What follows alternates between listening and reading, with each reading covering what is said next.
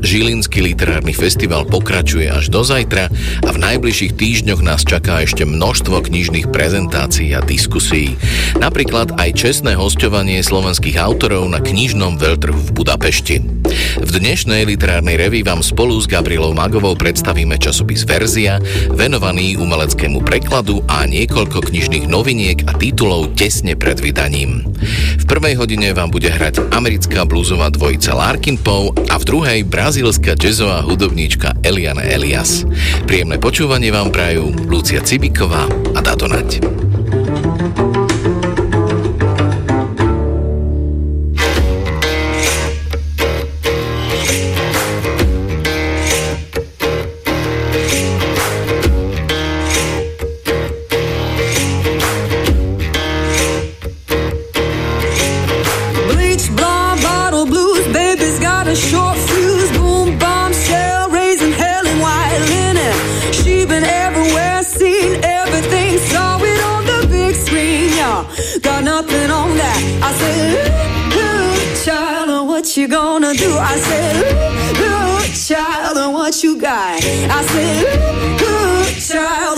Gonna do with them bleach blonde bottle blues?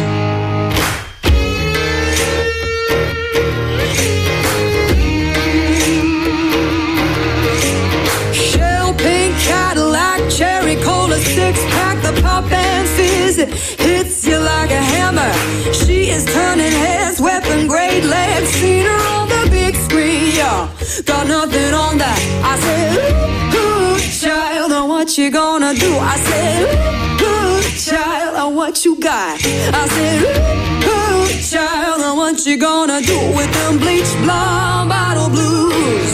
How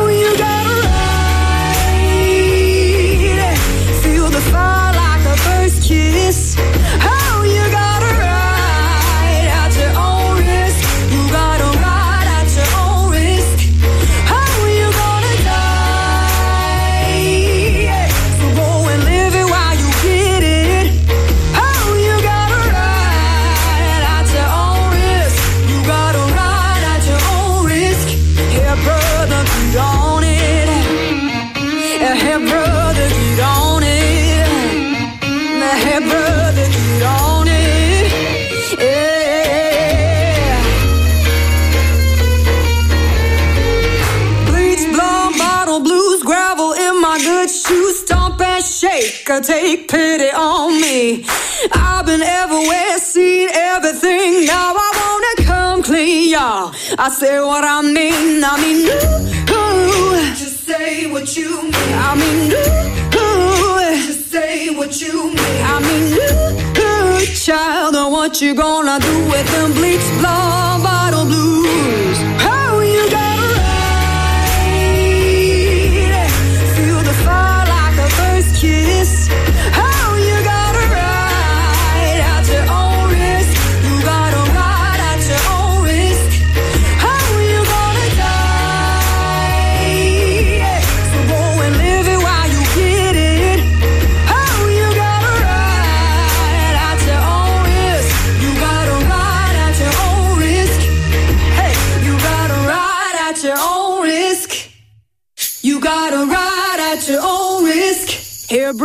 get on it.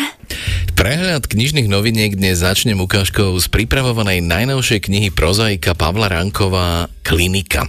Etabloval sa v 90. rokoch troma skvelými poviedkovými zbierkami v duchu magického realizmu, po ktorých nasledovali tri historické romány z obdobia totalitnej minulosti 20. storočia, stalo sa 1. septembra, Matky a legenda o jazyku. Román Svetý mesiar zo Šamorína vydal pod pseudonymom Peter Pečonka, má za sebou aj knihu rozprávok Princezne a princovia a jeho najnovšia próza Klinika je veľmi osobným kafkovským rozprávaním o mužovi, ktorý sa celý týždeň pokúša dostať na vyšetrenie do nemocnice, ale nevie sa prepracovať až k svojmu lekárovi špecialistovi.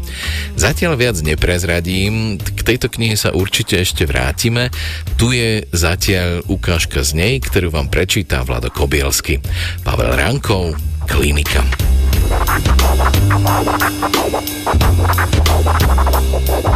To jediné kovové dvere a sú odomknuté.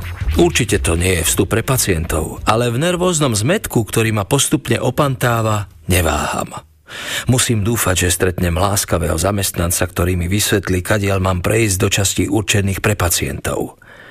Schádzam po niekoľkých schodoch a v nejasnom svetle neónov pokračujem chodbou. Steny sú až povrch pokryté obkladačkami a tak ma začína znepokojovať obava, aby som sa nedostal do pitevne. Priestory patológie si predstavujem presne takto. Skúsmo, no dosť hlasno, zaželám dobrý deň, aby ma nepovažovali za zlodeja. A nech ma zastavia skôr, ako vojdem do miestnosti s mŕtvolami. Chodba pokračuje rovno a stráca sa v tme, no je tu aj možnosť odbočiť, pretože vpravo za zárubňou bez dverí sa otvára ďalší v šere ponorený priestor. Počuť odtiaľ tlmený hukot. Možno sú to práčky alebo nejaké kotly na vyváranie zdravotníckých nástrojov a pomôcok, čo je určite lepšie ako chladiace boxy s telami. Idem za hlukom. Znovu a ešte hlasnejšie zdravím. Dobrý, dobrý, Odpovedá mi odtiaľ hrubý hlas. Staršiemu mužovi v montérkach zjavne neprekáža, že som tu. Dokonca sa mi zdá, ako by ho môj príchod potešil. E, prepačte, že vás vyrušujem. Hľadám pacientský vchod na kliniku. Ha, to závisí od toho, do ktorého traktu sa chcete dostať. Tadiaľ to prejdete len do Bčka. Muž sa ma pýta, ku ktorému doktorovi idem. Zrejme postrehne moje pochybnosti, či mi technický pracovník v pivnici bude vedieť poradiť a tak dodáva, že mám česť s nemocničným kuričom. Vyjadri sa presne tak. Máte česť s nemocničným kuričom, ktorý tu pozná každého. Vyslovujem profesorovo meno. Ešte stále nedôverčivo. Pán profesor sem dolu prichádza skoro denne pokračuje pyšne. V chladných dňoch sa u mňa zastavuje takmer každé ráno, aby mi povedal, akú si želá teplotu v miestnosti. Napríklad, ak bol predtým behať, chce iba 19 stupňov, ale ak prší alebo fúka, tak si žiada až 23. Neubránim sa zvedavej otázke. Dokážete odtiaľto nastavovať teplotu pre jednotlivé ordinácie? Kurič naznačuje, aby som ho nasledoval. Prechádzame do vedľajšej miestnosti. Je to značný kontrast oproti priestorom, kam som sa dostal doteraz. Zariadenie je moderné, pripomína zmenšenú verziu riadiaceho centra jadrovej elektrárne alebo robotizovanej výrobnej haly, aké občas výdam v televízii. Pristupujeme k pultu s počítačovou klávesnicou, farebnými tlačidlami a dvoma menšími obrazovkami. Pozrite, vysvetľuje Hrdo Kurič. Stačí vyťukať číslo miestnosti a teplotu. Dajme si napríklad 137, tam sú mladé sestričky, furt im je zima. Teraz majú 22, tak im zvýšime o pol stupňa. Hľadím prekvapene, v živote som nepočul, že by sa starej budovy vykurovali takýmto hypermoderným spôsobom. Ale rýchlo si pripomeniem, prečo som prišiel a pýtam sa, či profesor bol tu dolu aj dnes – Áno, prišiel už pred 7. Do 9. chcel 21 stupňov a potom 15. Kúrič zrejme znovu vidí moje prekvapenie, lebo okamžite vysvetľuje. Takouto cielenou reguláciou teploty sa dá ušetriť neuveriteľne veľa peňazí. Uvedomte si, koľko platíte za vykurovanie bytu s troma izbami. My tu máme až 537 miestností. Našťastie všetky s nezávislou reguláciou tepla. Nebude teraz profesorovi chladno? Pýtam sa. Predsa len 15 stupňov. Kuričov prst ukazuje na hodiny na obrazovke. O tomto čase je v miestnosti už len asistent. Pán profesor odišiel. A vráti sa? Vyzvedám sa nástojčivo, keďže som už uveril, že Kurič je dobre informovaná osoba. Dnes sa nevráti. Kuričov výrok nepripúšťa pochybnosti. Už je asi vo Viedni, on má totiž ordináciu aj tam. Som taký sklamaný, že ani nemám energiu odísť. Chlap ma začína poučovať. Dostať sa k pánovi profesorovi nie je také jednoduché, ako ste sa zrejme nazdávali. Ak by ste sa chceli objednať oficiálnym spôsobom, odhadujem, že dostanete termín na február budúceho roka. Tak vás zaeviduje asistent pána profesora alebo sestrička. Lenže okrem toho tu je ešte aj, hm, nazvime to, priamejšia cesta – najmä pre tých, čo pomoc potrebujú urgentne. Patrím určite medzi urgentných, lesnem a mám pritom nepríjemný pocit hlbokej podriadenosti, ako by som svoj osud odovzdával do kuričových rúk. No, veď to aj vidím. Ničí ma ten chlap. Sadá si na otočnú stoličku k ovládaciemu panelu a mne ponúka zelené koženkové kreslo, ktoré asi pochádza z niektorej ambulancie. Vďačne si sadám. Po správe o profesorovom odchode ma opustili sily. Rád by som sa aj napil, ale je mi trápne požiadať o vodu. Napokon, tak či tak, by som mal ísť.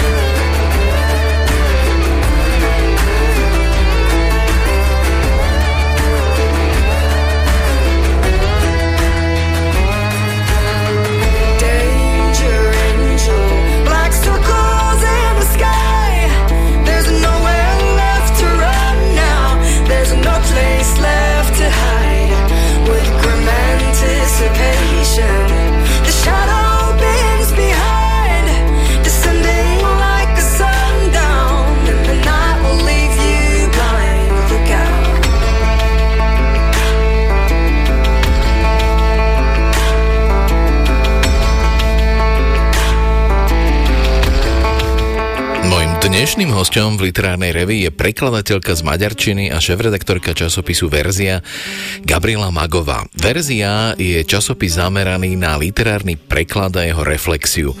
Prináša ukážky literárnych diel v slovenskom preklade, rozhovory s prekladateľmi a znalcami inojazyčných literatúr, články o prekladovej literatúre a recenzie dáva priestor na prezentáciu zahraničných literatúr a kultúr v preklade renomovaných prekladateľov, no ponúka aj čerstvým absolventom prekladateľského štúdia možnosť vstúpiť na literárnu scénu a spolupracovať so skúsenými redaktormi. Témou prvého čísla bola rumunská krátka próza po roku 2000, témou druhého nové nemecké literatúry a témou tretieho, ktoré vychádza v októbri oktobri fantastika písaná po portugalsky. Na koncepciu časopisu Verzia som sa spýtal jeho šéf-redaktorky Gabriely Magovej, aká teda je. Taká, aby sme v jednotlivých číslach tohto časopisu sústredili ukážky z výborných prozaických, básnických alebo aj prípadne dramatických, eseistických diel, rôznej proveniencie, ktoré veľmi nemajú šancu výjsť knižne, pretože zväčša sú z takých e, kultúr a literatúr, ktoré nie sú v stredobode záujmu knižného trhu. Že sú to proste jazyky a kultúry, ktoré málo kedy majú šancu. A keď sa aj nájde šanca, tak je to väčšinou jedno dielo, dve diela, ale Tuto si môžeme urobiť taký malý prehľad, buď o nejakej krajine a jej literatúre, alebo o nejakej krajine a istom type jej literatúry, vôbec napríklad o nejakom žánri, ktorý nie je až taký podporovaný v knižnom prostredí. Zatiaľ teda vyšli v tlačenej podobe dve čísla. Povedzme si podrobnejšie, akým národným literatúram a témam boli venované. Zatiaľ vyšlo e, číslo rumunské a potom vyšlo číslo kvázi nemecké, ale okrem toho, že sú to ako keby národné, ako si povedal, čísla, tak sú to čísla, ktoré sa venujú nejakej téme alebo nejakému okruhu tém. Takže tie rumunské tie boli vyslovene zamerané na poviedku, vyslovene na, na krátky žáner a to v takom časovom rozpetí, že povedzme 21. storočie 20. storočie, ale druhá polovica. To znamená, že to v podstate to najnovšie. Neviem si predstaviť, že okrem možno jedného veľkého románu, napríklad Kartaresku a ešte možno dvoch kníh v priebehu niekoľkých rokov, že by nejak hromadne tu vychádzali rumúnske, povedzme, zbierky poviedok. No a čo všetko obsahuje to najnovšie nemecké číslo? To číslo je veľmi pestré naozaj. Tam zase tá spoločná téma bola taká, že hľadajme autorov a autorky, ktorí sú vlastne píšuci po nemecky a žijú v Nemecku, ale majú veľmi rôznorodý pôvod. A to, to sa niekedy tak volá, aj to číslo sa volá nové nemecké literatúry. A, a tak sa to aj vníma, že tých literatúr v Nemecku je veľa. Tak je to veľká krajina a všeličo možno sa tam zmestí a nemajú to veľmi ľahké takíto autory a to, čo poskladali v tomto čísle, to je naozaj veľmi pestré a to sú veľmi dobré texty. Tlačené vydanie si môžeme kúpiť v knihkupectvách alebo si ho môžeme predplatiť a objednať. Aká verzia nás najbližšie čaká v oktobri? Číslo, ktoré je už viac menej pripravené a veríme, že už čoskoro pôjde do tlače, to je číslo, ktoré sme si nazvali pracovne Luzo Fantastika Presnejšie by sa dalo nazvať, e, že je to fantastika z portugalských hovoriacich krajín a tá fantastika sa ešte dá zase rozmeniť na iné veci. Povedzme, môžeme hovoriť o špekulatívnej literatúre, to znamená, že fantasy troška sci-fi a troška možno, tam by ešte patril nejaký nadprirodzený horor, ale my tu máme zväčša fantázia mierne sci-fi texty a tieto sú z Portugalska, Brazília a Mozambiku. Mala ho na starosti Lucia Halová, ale má ešte aj dve ďalšie spoluzostavovateľky, Lenku Cinkovú a Silviu Slaničkovú. Takže tieto tri dámy pripravili to celé číslo a potom na prekladoch spolupracovali ešte ďalšie významné prekladateľky, veľmi dobré prekladateľky z Portugalčiny a dokonca aj ilustrátorka je tento raz žena. Je to Kamila Kuricová, ktorá je podstate začínajúca výtvarnička, ale ako keby sa na toto narodila. Výborne sa tie ilustrácie hľadia. Čiže dalo by sa povedať, že okrem informácií o národných literatúrách a ukážkach z nich, a teda aj rôznych zaujímavých a originálnych témach, je verzia aj akousi bázou pre prekladateľov, začínajúcich aj renomovaných? To je asi to najdôležitejšie lebo časopis napokon vyzerá ako vyzerá, alebo to, čo sa podarí, to je stále tak v oblakoch, keď to začínaš, ale, ale tá prvá myšlienka je taká, tí, ktorí chcú, aby sa mohli realizovať, tí, ktorí ešte nemajú knižný preklad, aby mohli skúsiť, aké to je preložiť niečo, tí, ktorí majú okolo seba zaujímavých napríklad študentov, aby mohli dať príležitosť. Tí, ktorí sú výborní prekladatelia, ale žiaľ z takého jazyka, ktorý až tak tých knihkupcov nezaujíma, tak aby mohli niekedy v tomto čase mať niečo publikované a oboznámiť nás všetkých s tým, že čo vlastne v jeho obľúbenej literatúre vychádza. Sú tam veci, ktoré môžu byť dobrým typom už pre vydávateľov knižných. To sa niekedy stane, že motika vystrelí a niektorí sa im tak zapáči, že ho napokon vydajú knižne.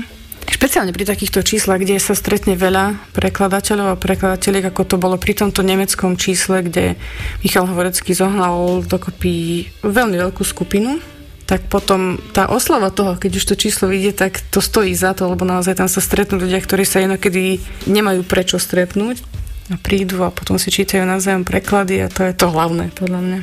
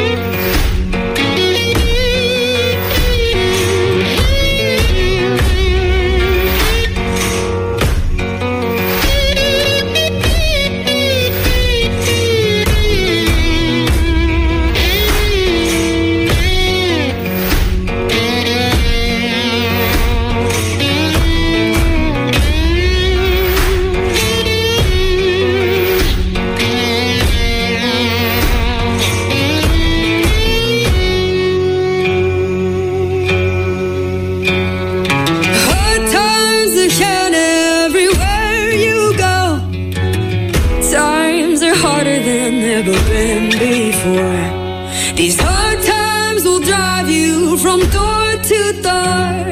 Sing this song, I ain't gonna sing no more.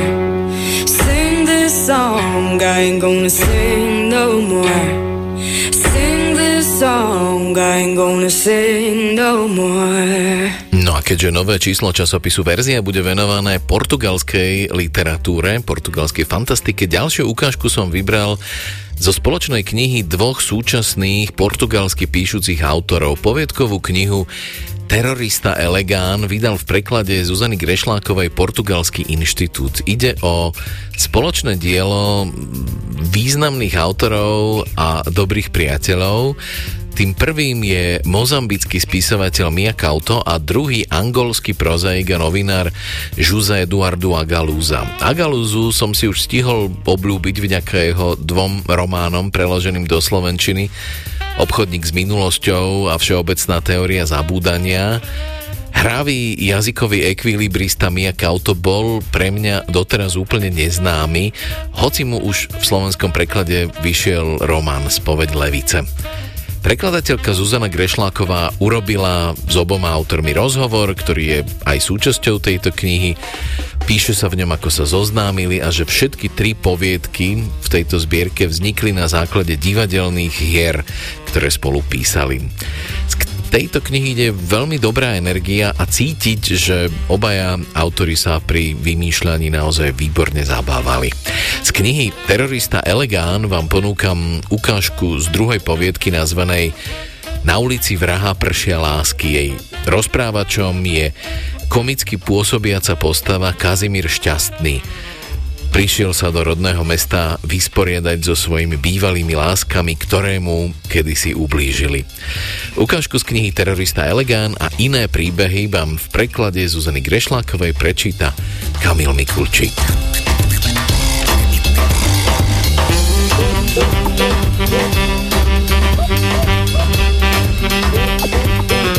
Predstavím sa vám. Volám sa Kazimír Šťastný. Mám 49 rokov, no nezaslúžim si ich. Zatiaľ mi najviac pristalo, keď som mal 33 rokov. Áno, 33. 30 svojich a 3 roky za 3 ženy, s ktorými som žil. Oni v skutočnosti žili oveľa viac než ja. Dalo by sa priam povedať, že žili proti mne. Tie tri prekliaté ženské zo mňa vycicali čas. Venoval som im dlhé roky života oni sa mi za to odplatili zradou. Moje lásky, tie lásky, ktoré mi nikdy nepatrili a ich láska, ktorú som nikdy nepoznal. Prepáčte mi, že tu splietam 5. cez 9. no už celú väčnosť ma sužuje dávna nenávisť. Každý by najradšej žil teraz a zomrel až neskôr, no ja by som chcel zomrieť až vtedy, keď už vo mne nebude ani štipka života. Badám však presný opak. Čím som starší, tým viac života v sebe nachádzam. Mohli by ste si myslieť, že je to dobrá správa, ale nie je, priatelia, lebo život, ktorý vo mne tlie, sa mi vidí cudzí. A môžu za to tie ženy, moje bývalé lásky. Hmm. Kde je? Do pekla. Kam som strčil ten zoznam? Aha, aha, tu je. Oficiálny zoznam nominovaných v kategórii Nordstrel. Prvou víťazkou sa stáva Morena Čubičuba. No, začnem s touto ocenenou nešťastnicou, našou Morenou. S tou si to vyjasním prvou. Začnem s ňou, lebo je najbezvýznamnejšia zo všetkých. Aj, Morena, Morena, Morena. Vždy si bola prvá a teraz budeš prvúčička. Len medzi nami táto koza má prvá. Viete čo? Podviedla. Podviedla ma a ešte k tomu s iným. A preto bude trpieť tak, ako som trpel ja pre toho nepodarenca, pupkáča, šmatliaka. Ja viem, vraví sa, že si nemáme uťahovať skriplov, ale ten chlapík si zaslúži utiahnuť. Povraz na hrdle.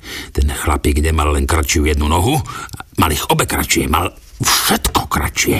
Také kratočké, že sa to nedalo ani zmerať. Čo sa však dalo zmerať? Moje poníženie. Teraz pomstím svoje staré bôle. Morena konečne zistí, ako bolí zlomené srdce. Ba ešte horšie, bude trpieť skôr, než sa jej niečo stane. Zavolám jej a oboznámim ju so svojím odvetným plánom. No tak, zdvihni to, Zlatko, lebo o chvíľku sa už ani nezdvihneš. A, halo? Morena? Tu Počkaj, ty ma nespoznávaš? Nie? Tu... Neverím, tu... No, vidíš, že si ma spoznala. Áno, áno, som to ja, celý, celúčičky ja. E, mám sa super. A, a ty? Ešte stále si s tým pidi... Ha? Čože? Čože? Zomrel? Netáraj, a čo sa mu stalo? E, no vieš čo, Plačeš? Morená, Morená... Pane Bože... Doreti, tá ženská mi to narieka. O chvíľu sa asi rozplačem aj ja. Vyroním slzy za ničomníkom, čo mi nasadil parohy. No tak, Morena, neplač, prosím ťa, neplač. Tak, tak je život, skôr či neskôr. Počkaj, čože? Čo to vravíš? Ale nie je to nikdy samovražda? Na to ani len nepomyslí, Morena. Len to nie, prosím ťa. Počúvaj ma. Dobre ma počúvaj. Ešte som ťa síce nevidel, ale som si 100% istý, že ovdovená si ešte mladšia a krajšia. Aké hlúposti. Som si absolútne istý, že si nádherná. Stačí osušiť slzy a rozjasniť tú tvoju milú tváričku. Morená, myslím to vážne. Mňa vdovy vzrušujú. Áno, vdovstvo dodáva žene šarm, ako by sa druhý raz stala pannou. E, vravím ti, ako sa mám? E, chuderka je zdrvaná, no chce vedieť, ako sa mám. E, čo ja viem, e, pobolieva ma pri srdci, ale nechcem sa sťažovať, aspoň ešte nejaké mám. E, čo robím v Xigovi? E, prišiel som... Prišiel som zabiť, e, teda zapiť, zapiť e, smútok. E, či mi chýbaš? Oh, chlapom ako ja nezvykne nič chýbať. Čože? E, e, zopakuj to, nepočul som. Mám chvíľku počkať. A jasné, jasné. Počkám.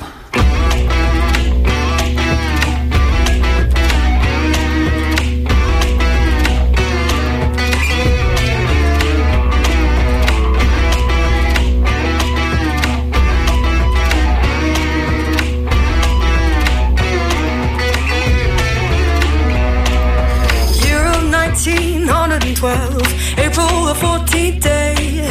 Great Titanic struck in iceberg. The people had to run and pray. God moves.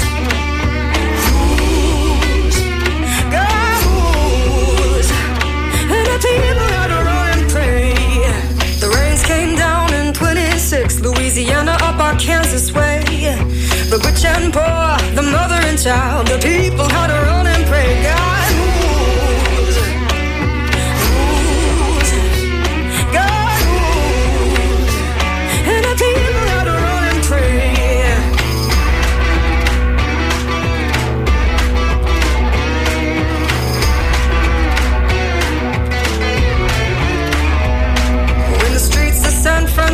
Francisco, buckled like a horseshoe belt, and the fires raged and the buildings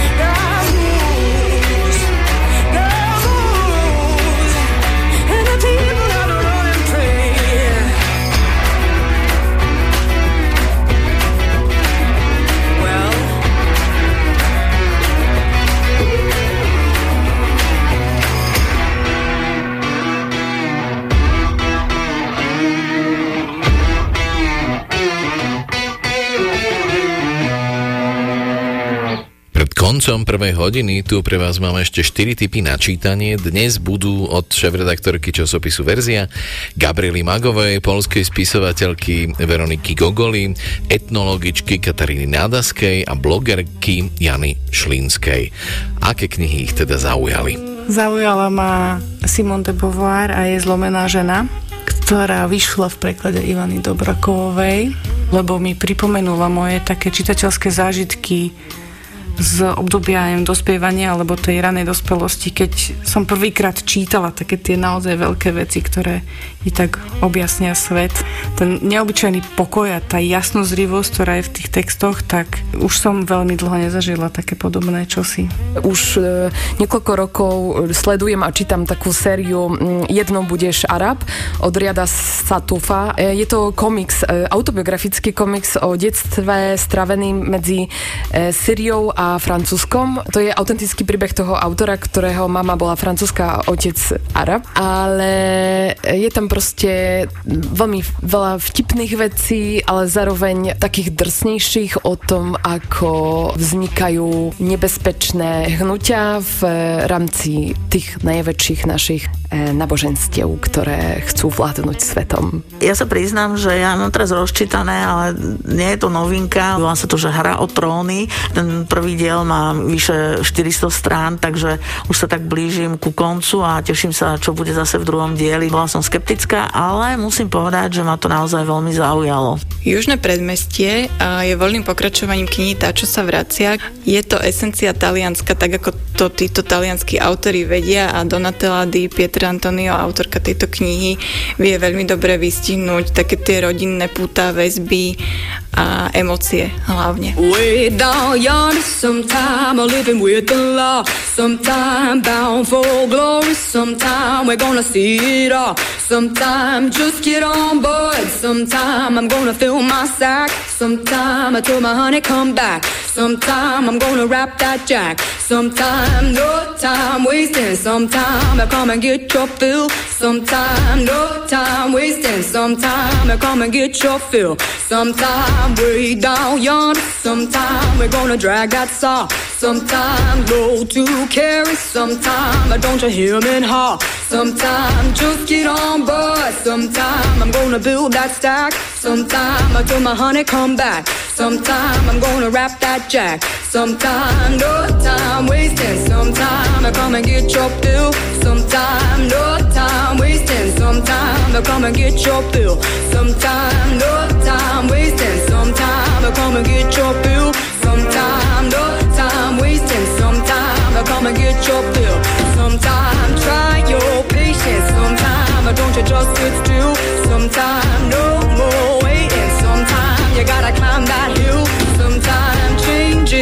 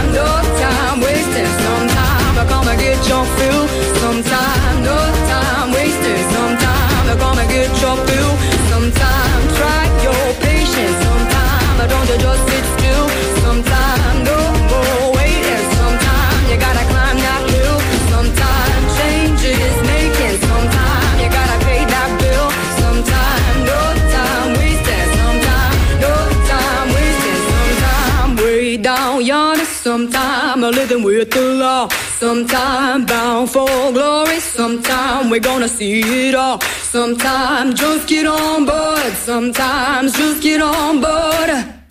Just get on board sometimes.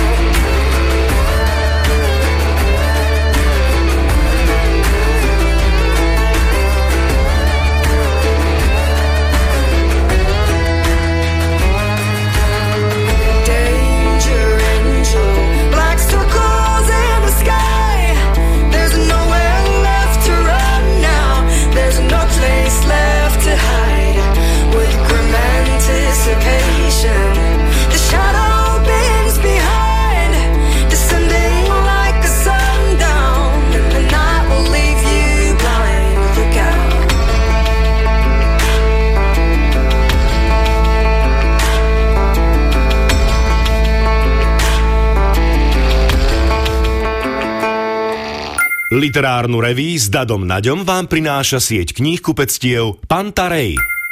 Z dôvodu rekonštrukčných prác na vysielači Košice Dubník budú prebiehať od začiatku júna až do konca septembra 2022 jeho plánované odstávky. V uvedenom termíne nebude dostupný nepretržitý terestriálny príjem programovej služby Rádio Slovensko. V dotknutej lokalite môžete vysielanie bez prerušovania počúvať v sieti DAB+, alebo online na webe slovensko.rtvs.sk. RTVS, najväčší producent filmov na Slovensku, vás pozýva do kina. Československo, koniec 60 rokov a dvaja manželia, ktorí si dali slovo. Martin Finger, Gabriela Mikulková, Marek Gašberg, Jan Jackuliak v novom filme Beaty Parkanovej podľa skutočného príbehu. Slovo. Do slovenských kín prichádza už 15. septembra silný film, ktorý získal dve hlavné ceny na festivale v Karlových Varoch. Slovo.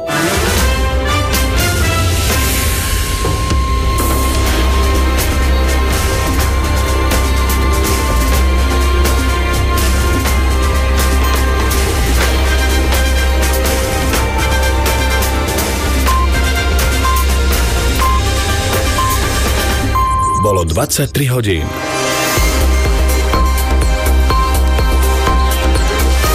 Správy RTVS. Fungovanie súčasnej vlády a parlamentu má podľa ministra práce zmysel dovtedy, kým dokážu pomáhať ľuďom. Počet obetí protestov v Iráne po úmrtí mladej ženy v policajnej väzbe stúpol na 35. Zajtra bude oblačno až zamračené, postupne od juhu dážď a 13 až 18 stupňov. Pekný neskorý večer želá Barbara Čierna. Najlepším riešením pre Slovensku sú podľa poslanca Smeru SD Jana Richtera v súčasnej situácii predčasné voľby. Skonštatoval to v relácii Sobotné dialógy. Tvrdí tiež, že koalícia je už veľmi oklieštená. To, čo sa prejavilo teraz e, v tomto týždni v parlamente, je prenos problémov medzi Olano a SAS do parlamentu. A ne vojna, akékoľvek riešenie. Matovič padne ako minister, príde do parlamentu, to nič nevyrieši. Ten problém sa len preniesie a ten parlament je v mnohých prípadoch dôležitejší ako tá vláda. Minister práce Milan Krajniak zo Zme rodina reagoval, že fungovanie súčasnej vlády aj parlamentu má zmysel dovtedy, kým dokážu pomáhať ľuďom. Ak sa parlament zablokuje, zavetuje, bude obštrukcia a nebude schopný príjmať pomoc ľuďom, tak to nemá zmysel. Jednoznačne to treba rozpustiť. Minister je však presvedčený, že koalícii sa podarí schváliť rozpočet na budúci rok minimálne v nejakej forme, pretože keby ho neschválila, tak celá inflačná pomoc by nemohla byť na budúci rok vyplácaná. Podľa bývalého ministra práce Jana Richtera koalícia nemôže očakávať, že opozícia podporí štátny rozpočet, pretože je to politický zákon. V Európskej únii pokračuje spor medzi Francúzskom a skupinou krajín o výstavbe plynovodu, ktorý by uľahčil prepravu suroviny z Pirenejského polostrova do Nemecka. Zástancovia projektu hovoria o dobrom nápade v čase energetickej krízy. Podľa Paríža by však išlo o vyhodené peniaze. Štáty preto hľadajú trasu, ktorou by francúzske územie obišli. Francúzsko je vytrvalo proti vybudovaniu nového plynovodu, ktorý by ho spojil so Španielskom. Okrem neho zaň broja aj Portugalsko a Nemecko. Argumentujú ďalšou trasou vhodnou na skvapalnený zem zemný plyn, surovinu tečúcu zo Severnej Afriky a v budúcnosti aj zelený vodík, ktorý krajiny na Pirenejskom polostrove plánujú vo veľkom vyrábať. Paríž však poukazuje na skutočnosť, že existujúce plynovody na rovnakej trase sú v súčasnosti vyťažené len na polovicu, v čom mu dáva za pravdu aj Európska únia. Berlín, Lisabon a Madrid preto navrhujú alternatívne podmorské potrubie do Talianska alebo do Belgicka. Michal Zúrik, RTVS. Srbsko a Rusko podpísali dohodu o konzultáciách v zahraničnej politike v nasledujúcich dvoch rokoch. Srbská opozícia krok kritizuje v súvislosti s ruskou inváziou na Ukrajinu. Západ dlhodobo nalieha na Belhrad, aby zladil svoju zahraničnú politiku s Európskou úniou, ak sa chce stať jej členom. Počet obetí protestov, ktoré pokračujú v Iráne už viac než týždeň po smrti mladej ženy v policajnej väzbe stúpol na 35. Tamojší prezident Ebrahim Raisi tvrdí, že krajina sa musí poriadne vysporiadať s tými, ktorí narúšajú bezpečnosť v krajine. Pri protestoch len v provincii Gilán na severe krajiny polícia zadržala vyše 700 ľudí. Protesty sú pritom vo viac než 40 mestách vrátane te- Teheránu. Ženy na nich okrem iného pália hijáby, ktorými si musia podľa pravidiel Islamskej republiky zakrývať hlavy. Práve preto to porušenie teheránska morálna polícia zatkla Mahsu Amíniovú, ktorá vo väzbe upadla do komy a zomrela. Bývalý hokejový tréner Vladimír Šťastný zomrel vo veku 77 rokov. Držiteľ kompletnej medailovej zbierky v pozícii asistenta trénera pri slovenskej reprezentácii nechýbal ani pri doteraz najväčšom úspechu slovenského hokeja zisku zlata na majstrovstvách sveta v Jeteborgu. Neskôr pôsobil aj pri mládežníckých reprezentáciách. Zajtra bude oblačno až zamračené, lokálne hmlisto, postupne od juhu na mnohých miestach dážď alebo prehánky. Nočná teplota 11 až 4, denná 13 až 18 stupňov. Juhovýchodný až južný vietor do 30 km za hodinu. 23 hodín 4 minúty. Na nočných cestách nehody aj radary pozdravujeme zo zelenej vlny. Nová nehoda pribudla v Bratislave na Košickej za mlínskými nivami smerom na most Apollo. Zdržať by ste sa ale nemali. Ďalej v Rosíne smerom na Žilinu sa zrazili tri autá. Tiež sa nezdržíte. Pred stretávkou smerom z Drahňova zrazilo auto Srnu. Úsekom prechádzajte opatrne. A nehoda je aj na jednotke za Zlatými Moravcami smerom na Zvolen, asi na 70. kilometri. Úsek je neprejazdný, odporúčame zísť na Zlaté Moravce.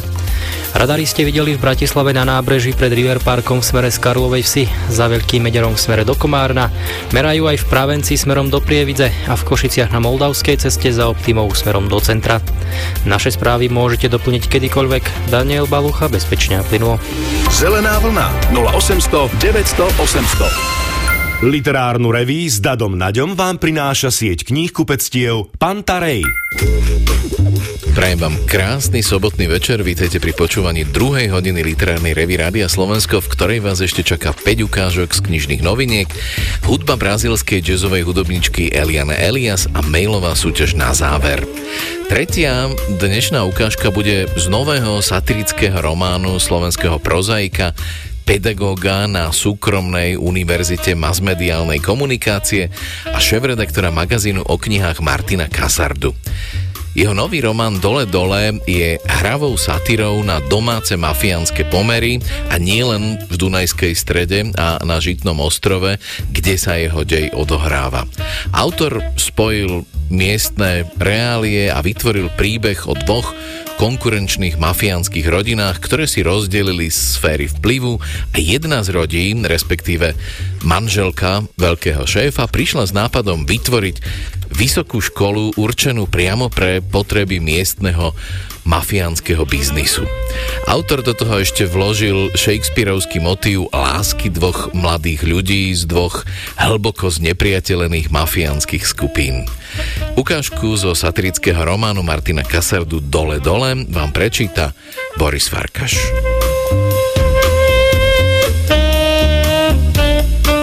Každý má svoje spôsoby, ako sa dohodnúť.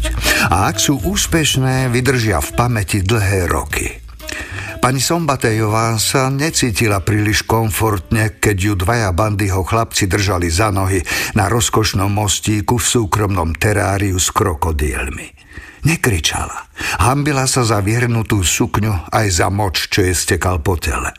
Len sa modlila, aby útok krokodílov veľmi nebolel. Nakoniec však natešené zubaté tvory ostali smutné, pod zub zasa dostali iba malé jahňa. Bolo to dávno, pán Sombate ešte nebol primátor, ale vedel, že keď bude so všetkým, čo chce bandy súhlasiť, bude aj primátorom a jeho žena prežije. Nikto si to nefotil, nikto nenakrúcal, ale všetkým, ktorí to videli, sa to vypálilo do hlavy – Niektoré spôsoby uzatvárania dohôd sú proste dlhodobo účinné. Takže keď Bandy volal primátorovi Sombatejovi, nepýtal sa, či by mohli založiť školu. Len oznámil, že chce, aby mu mesto školu schválilo a škola vznikne. Bude v centre mesta a úrad vydá do týždňa všetky stavebné povolenia na prestavbu, súhlasil pán primátor úprimne a veselo. A na projekte pre eurofondy bude pracovať celá komisia, ktorá to bude za mesto schváľovať. Veď čo je lepšie, než keď projekt navrhnú tí, čo ho schváľujú, nie? Pamätaj na krokodíly, zachechce sa bandy, keď ho primátor privíta v úrade. Už roky to bolo ich žartovné heslo. Spomienka na dávne, takmer pubertálne prekáračky. Tak to chodí. Keď myslíte na krokodíly, aj vám ide všetko ľahšie, však? No samozrejme, bandy, ako vieš, vždy sme tu pre teba. Potrebovali by sme síce doložiť do spisu nejaký zámer a stavebné plány, ale aj s tým vieme pomôcť. Hovoril si škola? Primátor v efektnom prúškovanom obleku, nepochybne kúpenom v niektorom fešáckom obchode v Budapešti, otvorí príručný bar. Jednu baracku? Bandy sa usmeje, prikývne. A len jednu, pán primátor. No, a projekt našej školy už doťahujú aj na ministerstve školstva, aby ho hneď schválili aj oni. Mhm, dá si kávu. Idete na to dobre, cez školstvo, jasné. Oni dajú garanciu, ale aj na kraj bude treba. No, to vybavíme. Položí na stolík dva štamperlíky a v zápäti otvorí dvere. Žužike, dve preska a nejakú vodičku, igen? Primátor s červenými líčkami i nosom, oblek zjavne neprekryl jeho sedliacké korene, si sadne do kresla k bandimu. Zdvihne pohárik. Tak, na školu. A kde ju chceš mať? Bandy nelení, štrngnú si a lupne do seba domácu marhuľovicu. Vojde Žužíka. Guľatá, za to rozhodná sekretárka, ktorá pripomína francúzského buldočka, ale primátora stráži ako vlčiak. Postaví na stôl šáločky a vodu. Dolej nám ešte po jednom žužika. Dokumenty na schvaľovanie ti dodá naša architektonická kancelária. Veď vieš, tí, čo rekonštruovali aj mestský úrad. Samozrejme, bandy. Malý Dunaj, skvelé. Namiesto tých čudných obchodov tam bude škola, na ktorú bude mesto pyšné. Veď vieš, Vambériho námestie je pomenované po Renátinom pradedovi, takže škola bude tam. Najlepšie miesto v srdci mesta. Keď budeš zasa kandidovať, pomôže ti, že si dotiahol v centre projekt školy. Nech to žije. Škola má byť srdcom mesta, dobre vravíš, bandy? Mladí ľudia, hej, hej, perspektíva.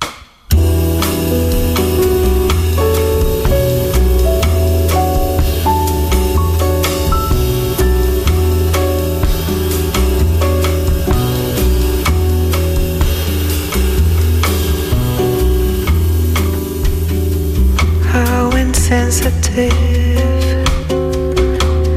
I must have seemed when she told me that she loved me.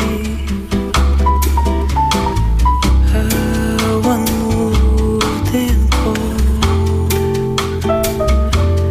I must have seemed when she told me so sincerely.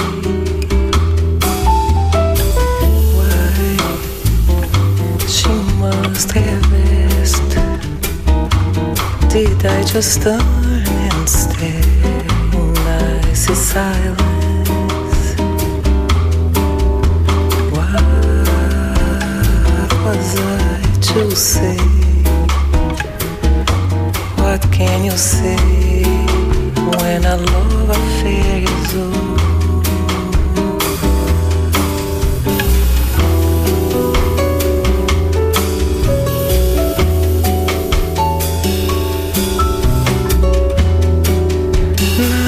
She's gone away.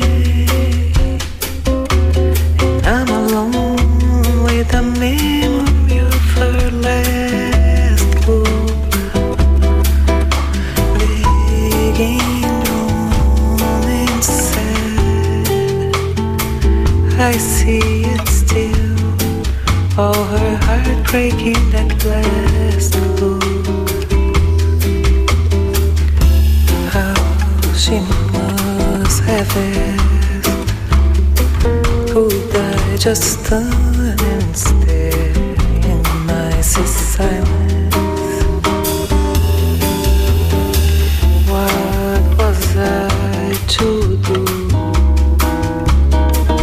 What can you do When a love affair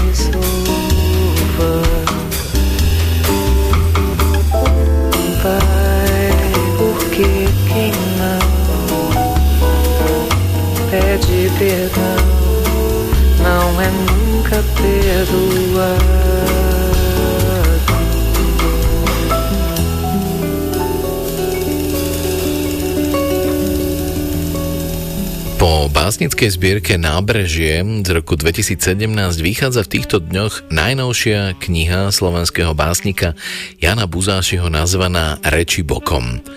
Je rozdelená do dvoch častí s testamentov a reči bokom. Ako už oba názvy napovedajú, autor sa ponára nielen do zážitkov pozemského života v konfrontácii s jeho konečnosťou, ale citlivo a presne reflektuje aj súčasné dianie, spoločenské aj politické. Knihu doplňajú pastely slovenského výtvarníka Vladimíra Kordoša. Štyri básne z najnovšej zbierky Diana Buzášiho reči bokom vám prečíta Alfred Svan.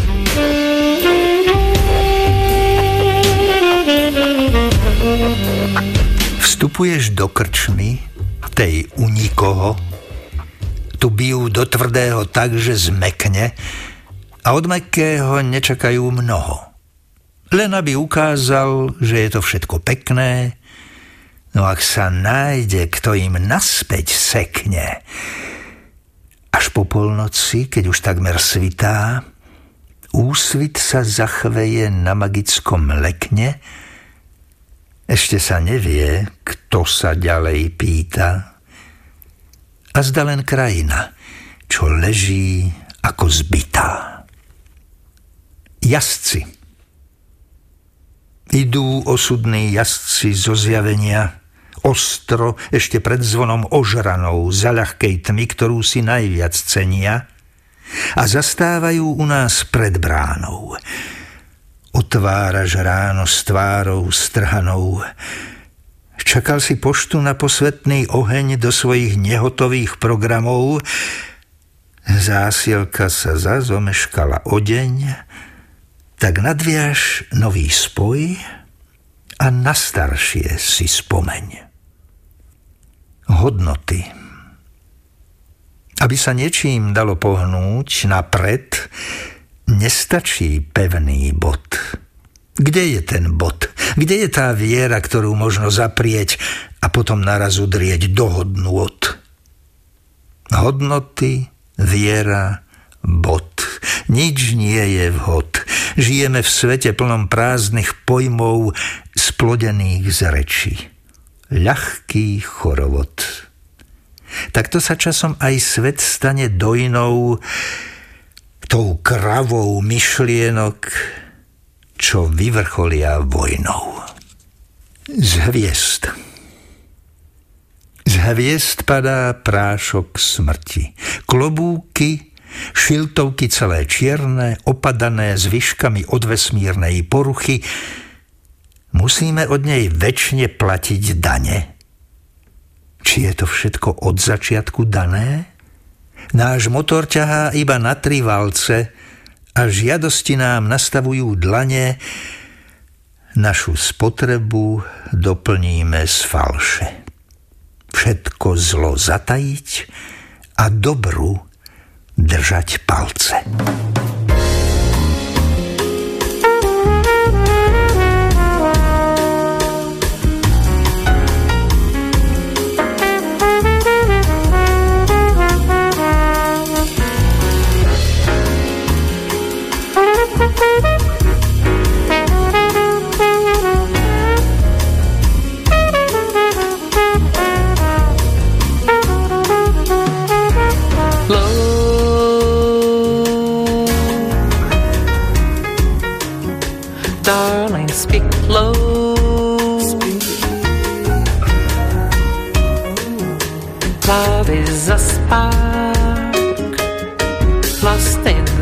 dark.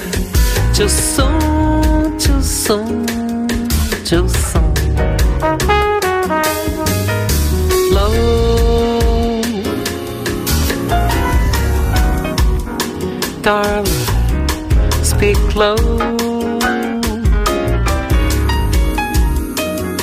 Love is a spark lost in the dark. Too soon. 风筝。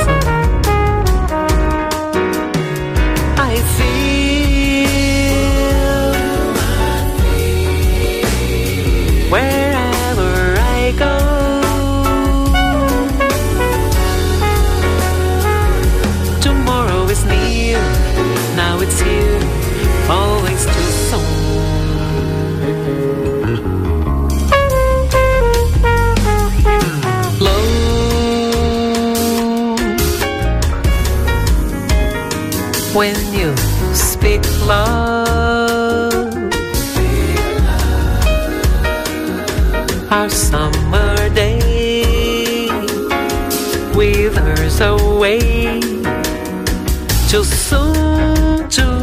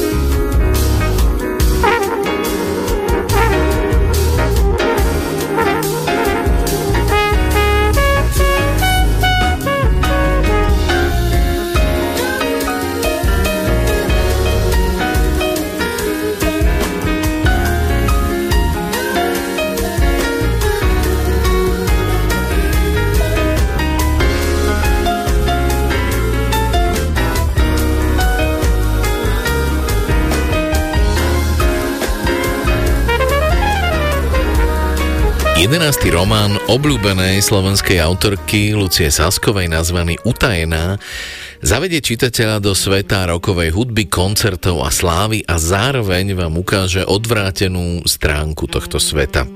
Hlavná hrdinka spoznáva členov kapely, o ktorej nikdy predtým nepočula, najmä jej lídra Lea, človeka, ktorý jej zaužívané stereotypy obráti hore nohami, pretože v jeho svete nie je čas na dlhé začiatky. Ona sa kvôli jazvám na tvári skrýva pred svetom, a postupne preniká do prostredia, v ktorom ju skrývajú ostatní. Ona aj Leo taja svoju minulosť, ich svety sa neustále rozdeľujú, čelia rôznym intrigám a pochybnostiam. Ukážku z nového románu Lucie Saskovej Utajená vám prečíta Zuzana Jurigová Kapralíková.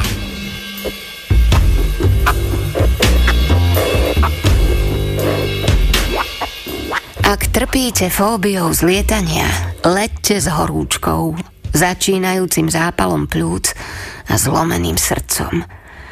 Zaručene si budete želať jediné, aby ste spadli a bolo po všetkom. Obavy idú do úzadia. Pred očami som mala Leov výraz, keď som odchádzala. Nikdy som ho nevidela takého nešťastného a trhalo mi to srdce. Chcela som ho objať, povedať mu, že ho milujem a že mi ide iba o jeho dobro. Nedokázala som mu však povedať nič. Mohla som aspoň dodať, prepáč, nezvládla som to. Pretože to bol hlavný problém. Nezvládla som ho presvedčiť, aby prestal drogovať. Zlyhala som. Aj keď som sa snažila urobiť nemožné, včera mi ukázal, že mu za to nestojím. Zaspieval bež a ja som bežala späť do svojho sveta. Začali sme od konca a je tu začiatok. Začiatok, o ktorom sme si mysleli, že nikdy nepríde. Pretože kde je zlý začiatok, tam je dobrý koniec. A náš koniec bol dokonalý. Ďakujem, že si po mňa prišiel. Do taxíka by som už asi neprešla. Objala som Richarda v letiskovej hale a podala mu tašku. Kriste, vyzeráš hrozne. Ja viem, veď ty tiež. Zasmiela som sa z posledných síl. Neviem, či som niekedy vyzerala tak otrasne. A to som si pred pristátím na toaletách opláchla tvár a na peria líce naniesla čerešňový balzam, aby ma letisková kontrola neposlala na drogové testy. Bola som totiž biela ako krieda. Oči som mala červené a opuchnuté, od horúčky lesklé a s obmedzeným zaostrením. Chvela som sa od zimnice, ktorá ma prepadla hneď po štarte. Si v poriadku? Ale áno, som iba prechladnutá. Nechtiac som sa okúpala vo Fínskom zálive. Šíbe ti? Koľko má tá voda stupňov? Ach, celá horíš. Zastavíme sa na pohotovosti. Dotkol sa Rišo môjho čela. Chcem ísť domov, zaťahla som unavene. Ak mi to dozajtra neprejde, pôjdem k lekárovi. Veľmi som si potrebovala ľahnúť do svojej postele a smokliť do vankúša, až kým nezaspím. Nemalo by to dlho trvať. Bola som zničená a vyčerpaná na smrť. Rišo telefonoval Dianke, ktorá ho ako zdravotná sestra samozrejme okamžite a neodkladne nasmerovala do nemocnice. Trvalo takmer 4 dní, kým mi zabrali konské dávky antibiotík a zobudila som sa bez horúčky, vnímajúc okolitý svet. Leo medzi tým takmer zošalel. Nereagovala som na jeho správy. Mobil som utopila v zálive a nový od Richarda som ešte ani nezapla. Leo mi každý deň písal ospravedlnenia, význania i sľuby. A ja som ich každý deň nechala bez odpovede. Po dvoch týždňoch som sa celkom vyliečila. Zápal pľúc bol preč a začala som opäť pracovať. Leo naďalej navštevoval psychiatra. Hoci ostával čistý, potreboval, aby mu niekto pomohol spôsobom, ako som ja nedokázala. Aby získal dostatočne silnú motiváciu, nech na drogy ani nepomyslí. O mesiac pridal na verejný profil niekoľko našich fotiek z výletu za polárnou žiarou. Povedal som bež, ale beriem to späť. Napísal k jednej z nich a fanúšikovia šaleli. A ja tiež, ale trošku inak. Milovala som Leových fanúšikov. Nikto nenapísal nič zlé. Nikto. A ja som si uvedomila, že problém nie sú oni – ale médiá, ktoré nemajú problém zverejniť hociaké klamstvo, len aby získali kliknutia na článok. Čím viac sa snažil Miko skrývať Leov stav, tým viac supov okolo neho krúžilo. Lenže na druhý deň vyšiel nový singel. Pieseň Bež vypustili do éteru a ja som si už nebola našimi fotkami na internete taká istá. Čo ak slúžili iba na upútanie pozornosti pre nový hit? Long Story v rannom vysielaní zahrali v akustickej verzii. Sledovala som ich naživo pri káve predtým, než som šla do agentúry. Ich piesne zneli bez tvrdých elektrických gitár s Leovým silným hlasom inak. Na pár otázok odpovedali prevažne Aku a Niko. Keď spomenuli Mika, kamera sa otočila mimo dokonale nasvieteného štúdia a manažér im zamával s mobilom prilepeným na uchu.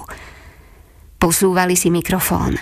Leo sedel na kraji a otázkam sa vyhýbal – Mal krčovito zdvihnuté kútiky a prikyvoval všetkému, čo ostatní hovorili, no mala som dojem, že si len plní svoju povinnosť. Show pokračuje a nikoho nezaujíma, ako sa cíti. Ľudia chcú úsmevy, hity, koncerty a príspevky na sociálnych sieťach, ktoré ukazujú vysnený život rokovej kapely. Nie je taký, aký skutočne je. Leovi vyšlo z úst iba strohé poďakovanie. A na záver zamával do kamery.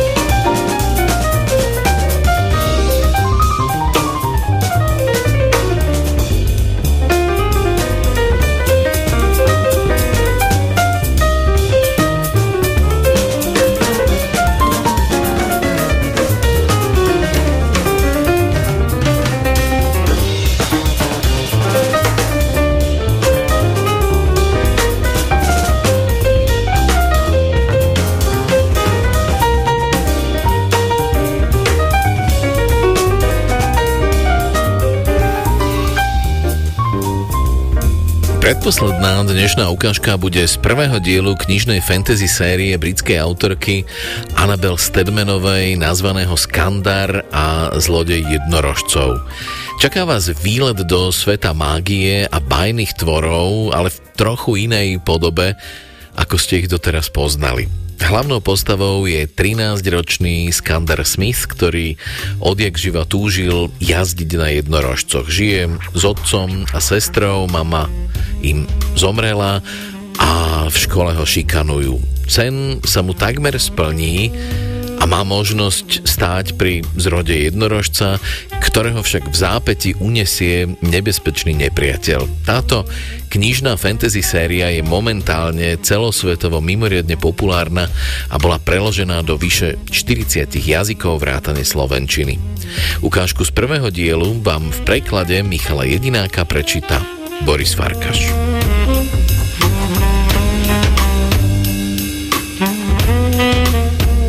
vyučovaní Skandar čakal pri školskej bráne na Kenu ako zvyčajne sám a listoval vo svojich poznámkach o liáni. V tom začul zvuk, ktorý by spoznal kdekoľvek. Ovenov smiech. Za každým posadil hlas hlboko, lebo chcel znieť staršie, ako muž. Podľa Skandara pripomínal skôr kravu so zápchou a silným kašľom. Iba teraz som ich dostal, zvolal pisklavý hlas. A mám sa o ne podeliť so svojím malým bratom. Prosím, neberte mi. Ber ich, Roj, vyštekol Oven. Roj bol jeden z Ovenových verných kúmpánov. Pri nízkom múre na ihrisku spolu zastali cestu malému chlapcovi zo 7. ročníka. Mal bledú, pehavú kožu a žiarivo červené vlasy, ktoré Skandarovi pripomenuli Aspen McGratovú. Hej, pobehol k ním. Vedel, že to olutuje a možno aj zaplatí úderom do tváre, ale nemohol chlapca nechať samého na pospas Ovenovi.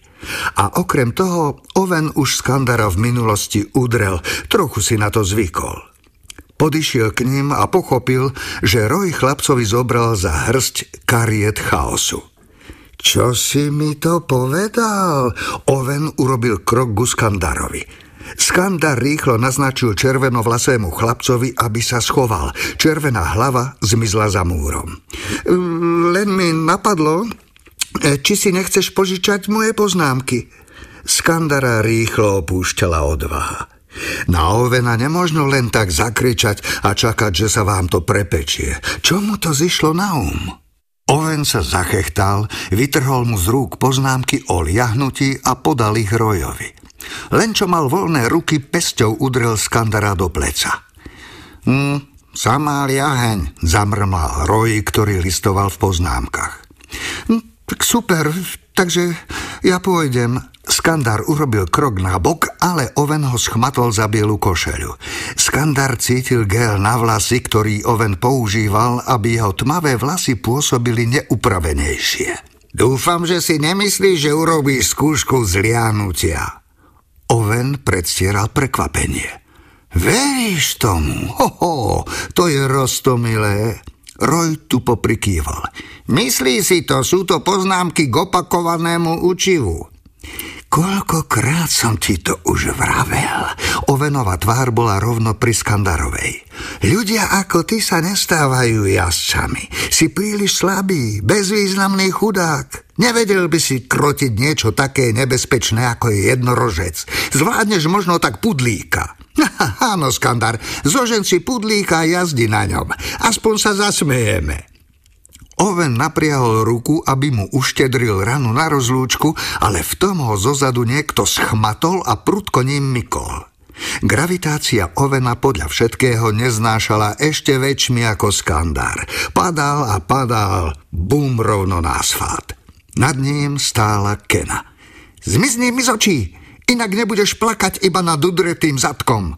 Hnedé oči sa jej nebezpečne zablisli a Skandara zalial príval hrdosti.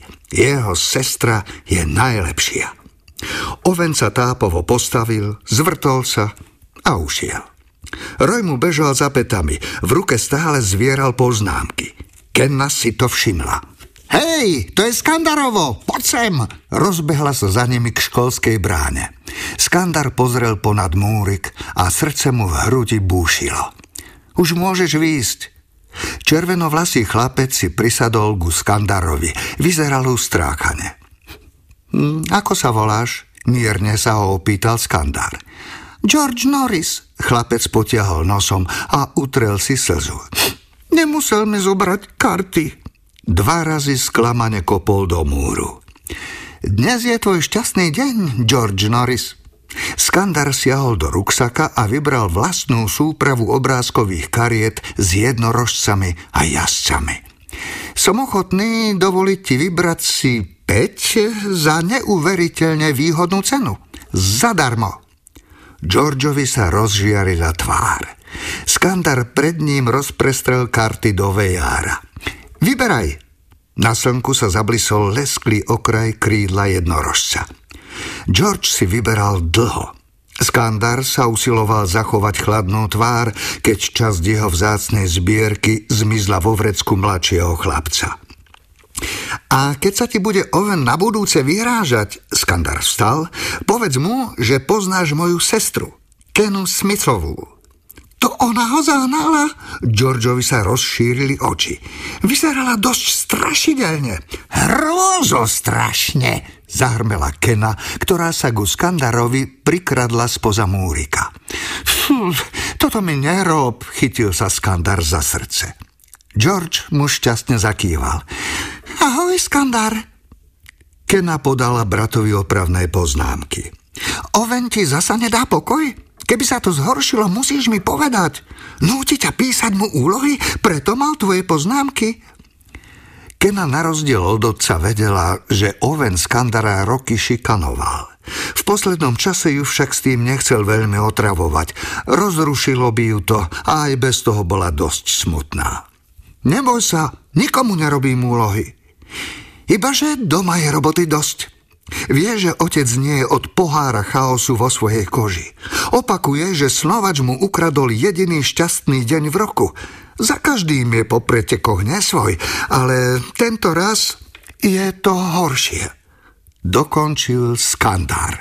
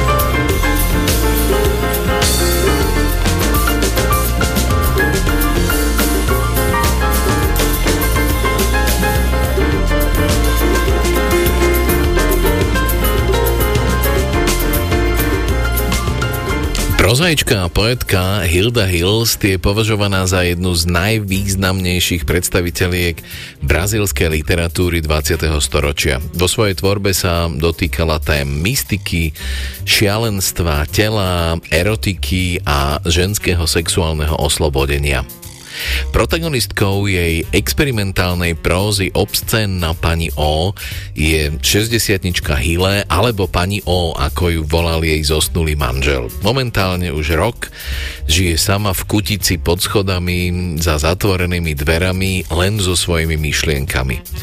Spomína na detstvo a mladosť, zhovára sa so svojim mŕtvým manželom Ahodom, polemizuje s Bohom a z okna straší susedov hroznými maskami a odpudzujúcou nahotou.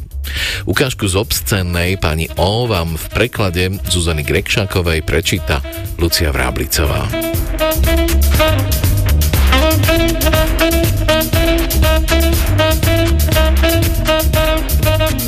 Ocitla som sa ďaleko od stredu niečoho, čo ani neviem pomenovať. Ale nepôjdem preto do sakristie. Nie. Ja krvismilná požieračka Boha. Ja Hile, ktorú Aho dovolala aj pani O. Ja nič. Ja nič je meno. Ja čo hľadám svetlo v tichej slepote. Už 60 rokov hľadám zmysel vecí. Osamelosť, hovoril mi Ahot. Osamelosť. Ešte raz, Hilé. Osamelosť znamená opustenosť samota.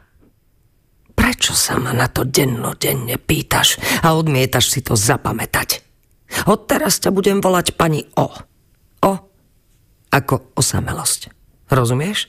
Samota, opustenosť, duša od nepamäti v prázdnote. Hľadala som mená. Ohmatávala okraje vrázky, hladila záhyby. Kto vie, či v lemoch, žilkách, faldách, na spodku nohavíc, v uzlíkoch, v zreteľnej každodennosti, v najúbohejšej absurdnosti, v minimách jedného svetlého dňa. Chápanie nás všetkých. Osud. Jedného dňa pochopím. A od čo pochopíš? To o živote a smrti? Všetky tie prečo? Počúvaj ma, pani O. Čo keby si mi namiesto tých modlitieb, toho myšlienkového luxusu urobila kávu, ha? Dotýkal sa ma. Behal mi prstami po bokoch. Ústami sa mi zabáral do ochlpenia. Do najhlbšieho vnútra. Náhodové ústa, jemné, vlhké. A do Korán sa ma dotýkali. A ja som mu hovorila, počkaj, Počúvaj ma, chcela som ti čosi povedať. Nie, teraz nie. Ahod, prosím. Chcela som ti povedať, porozprávať o smrti Ivana Ilíča, o samelosti toho muža, o každodennom nič, ktoré požiera to najlepšie z nás. Chcela som ti povedať o bremene staroby, o strate, o tom, čo neexistuje, no je surové, živé. Čas. Po Ahodovej smrti mi bude ťažko samej pod schodiskom. Pred rokom, keď som sa uchýlila na toto miesto, ešte žil. Ešte z neho vyšlo pár slov, keď kráčal hore schodmi. Pani O, Vare chceš navždy žiť pod týmto schodiskom. Počúvaš ma, Hilé? Počúvaj, nechcem ťa nahnevať, ale odpoveď tam nenájdeš, jasné? Ani pod schodiskom, ani na prvom schode tu hore. Či nerozumieš, že odpoveď neexistuje? Nie, nie. Nerozumela som. Ani nerozumiem. V niečom výdychu, vdychu, v zreteľnejšom záchveve oka, vo výkriku, v kroku do nesprávna. Kto vie, v pachu sušína hnoja jedného dňa jedného dňa jedného dňa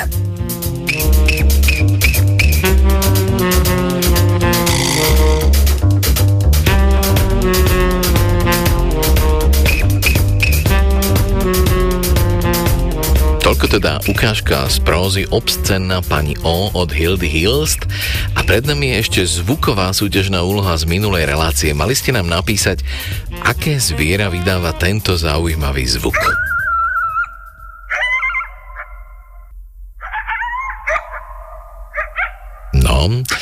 Pani Marta Janeková typovala, že ide o hlas páva. Jan Bajus si myslí, že takéto zvuky vydáva líška. Ľubomíra Kostolná píše, zvuk, ktorý ste pustili vo vysielaní mi pripomína svorku hladných hyen, ktoré sa chystajú na konzumáciu ulovenej koristi, alebo mi to ešte evokuje prijatie novej hyeny do svorky. Ten váš popis mi skôr pripomína pracovný pohovor. Milan Oravský napísal, vami odvysielaný zvuk je jednoznačný a vychádza z knihy Artura Conana Doyla Pes Baskervillský. Mariana Juhásová to vidí trocha inak. Typujem, že by to mohol byť vlk dravý canis lupus, konečne zákonom chránený, nádherný tvor z našich lesov. Štefan Stano píše, keďže v práve prebiehajúcej dobe ožívajú lásky a vášne aj u lesnej zvery, tak sa prikláňam k zvuku, ktorý vydávajú počas ruje jelene. A hoci ruju lesné vtáctvo v jeseni nemá, tak si typnem aj na hlucháňov alebo bažantov. Podľa Moniky K Kadekovej takýto zvuk vydáva rys ostrovit. Podľa Ivety Moravčíkovej zvuk zvieraťa zo súťaže je hyena. Pamätá si to z filmu Bohovia sa museli zblázniť. A ešte názor Vladimíra Galiovského.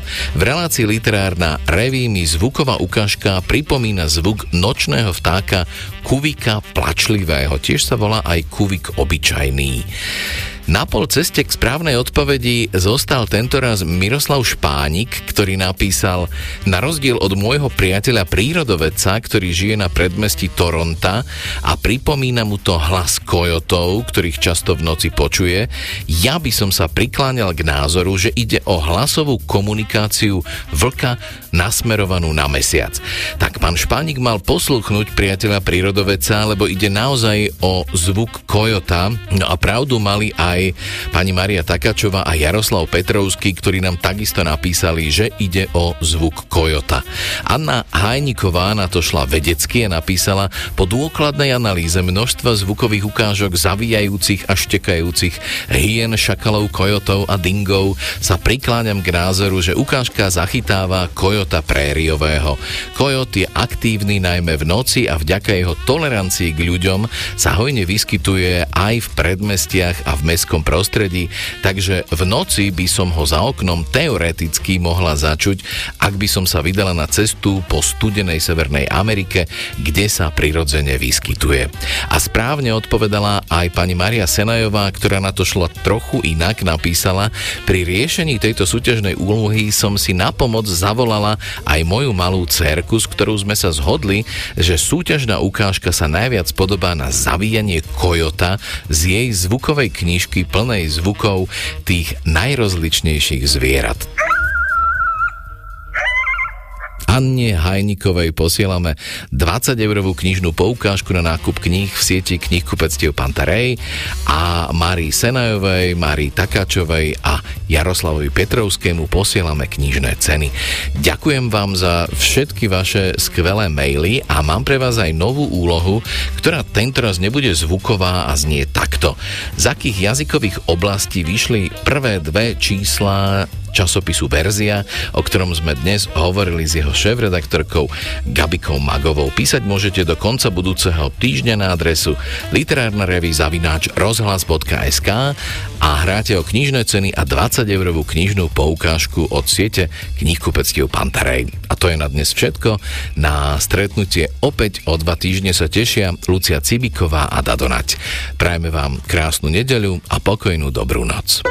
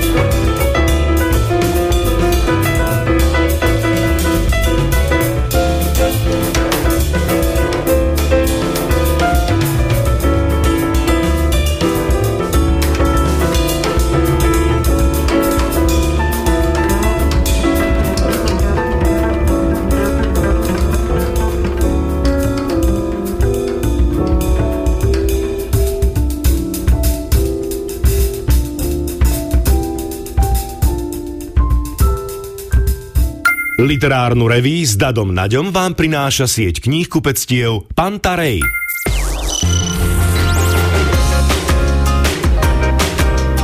Rádio Slovensko, svet hudby. Historky z nahrávacích štúdií, zaujímavosti o interpretoch a piesne s príbehom. Hudobník, spevák a producent Laco Lučenič vás pozýva na veľkú jazdu svojim svetom hudby. Počúvajte zajtra o 23. Rádio Slovensko. Rádio Slovensko, Slovensku.